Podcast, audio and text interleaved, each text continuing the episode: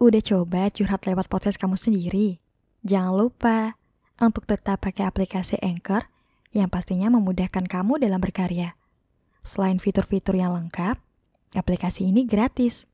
Podcast kamu juga akan langsung didistribusikan ke Google Podcast, Apple Podcast, dan Spotify.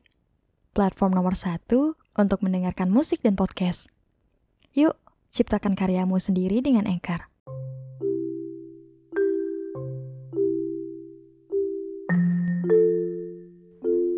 Aku kuliah di salah satu universitas swasta yang memang tidak cukup terkenal di kotaku. Selain mahasiswanya yang memang tidak cukup banyak, gedungnya yang memang tidak seberapa, tapi sebenarnya kualitasnya ya luar biasa. Contohnya para dosen-dosen yang sangat berkualitas hampir semua S3 dan bahkan banyak yang berkampus di luar negeri.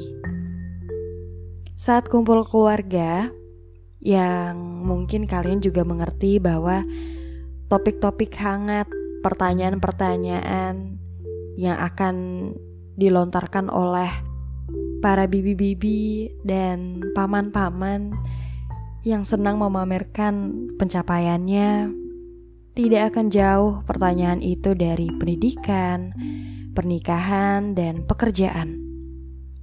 Itulah sebabnya banyak orang yang uh, merasa tertekan jika harus berkumpul keluarga gitu. Karena bukan malah mempererat tali silaturahim. Di sana seolah jadi ajang tempat pencapaian. Dan ya, di sanalah aku mengeluarkan senyum terpaksaku saat salah satu keluarga jauhku bertanya perihal pendidikan.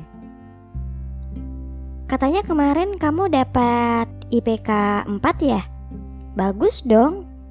Tapi karena kampus kamu kecil sih ya, pasti semuanya dikasih nilai tinggi. Beda sama kampus anak saya. Di sana mah ketat banget, susah kalau mau dapat nilai yang sempurna gitu. Oh gitu ya Tan. Iya mungkin ya. Tentu saja kata-kata itu membuatku sedih. Karena apakah mendapat sebuah nilai juga bergantung pada kampusnya? Kata lain dari kalimat itu sebenarnya mungkin kalian juga paham. Jika harus bunyi pedas mungkin bunyinya seperti ini. Kalau kamu di kampus anakku Mungkin nilaimu hanya 10 banding 100 Gak ada apa-apanya. Aku mungkin akan dengan mudah jatuh dan terluka dengan kalimat itu. Karena aku merasa itu tidak Tidak menghargai usahaku. Nilai terbaik tentu saja aku dapat karena sebuah usaha.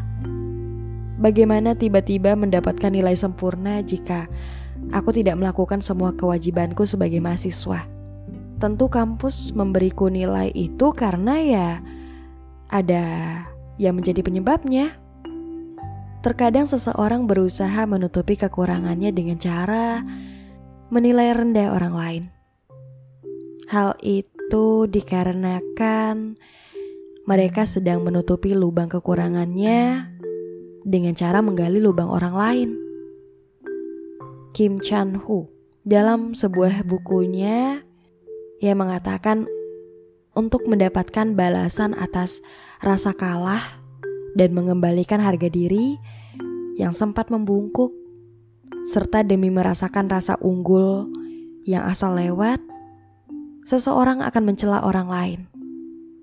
Jadi, untuk menutupi kekurangan dan kelemahannya, ia mencari cara dengan melihat rendah orang lain agar ia merasa tinggi. Aku tahu itu sangat egois.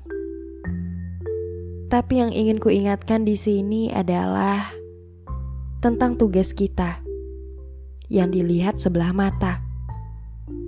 Daripada membuat hati semakin berat dengan membalas kata-kata itu,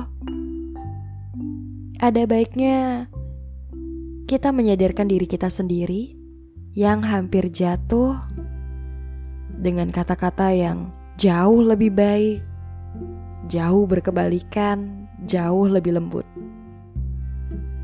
Kamu berjuang cukup keras untuk hasil akhirmu.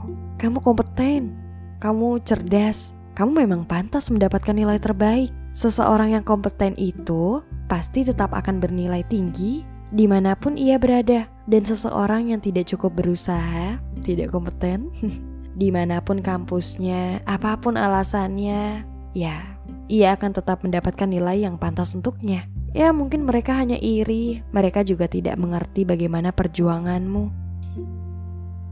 Ketika kita menguatkan diri kita sendiri, kata-kata kebencian akan jauh lebih mudah terpental dan kepercayaan diri akan kembali pulih.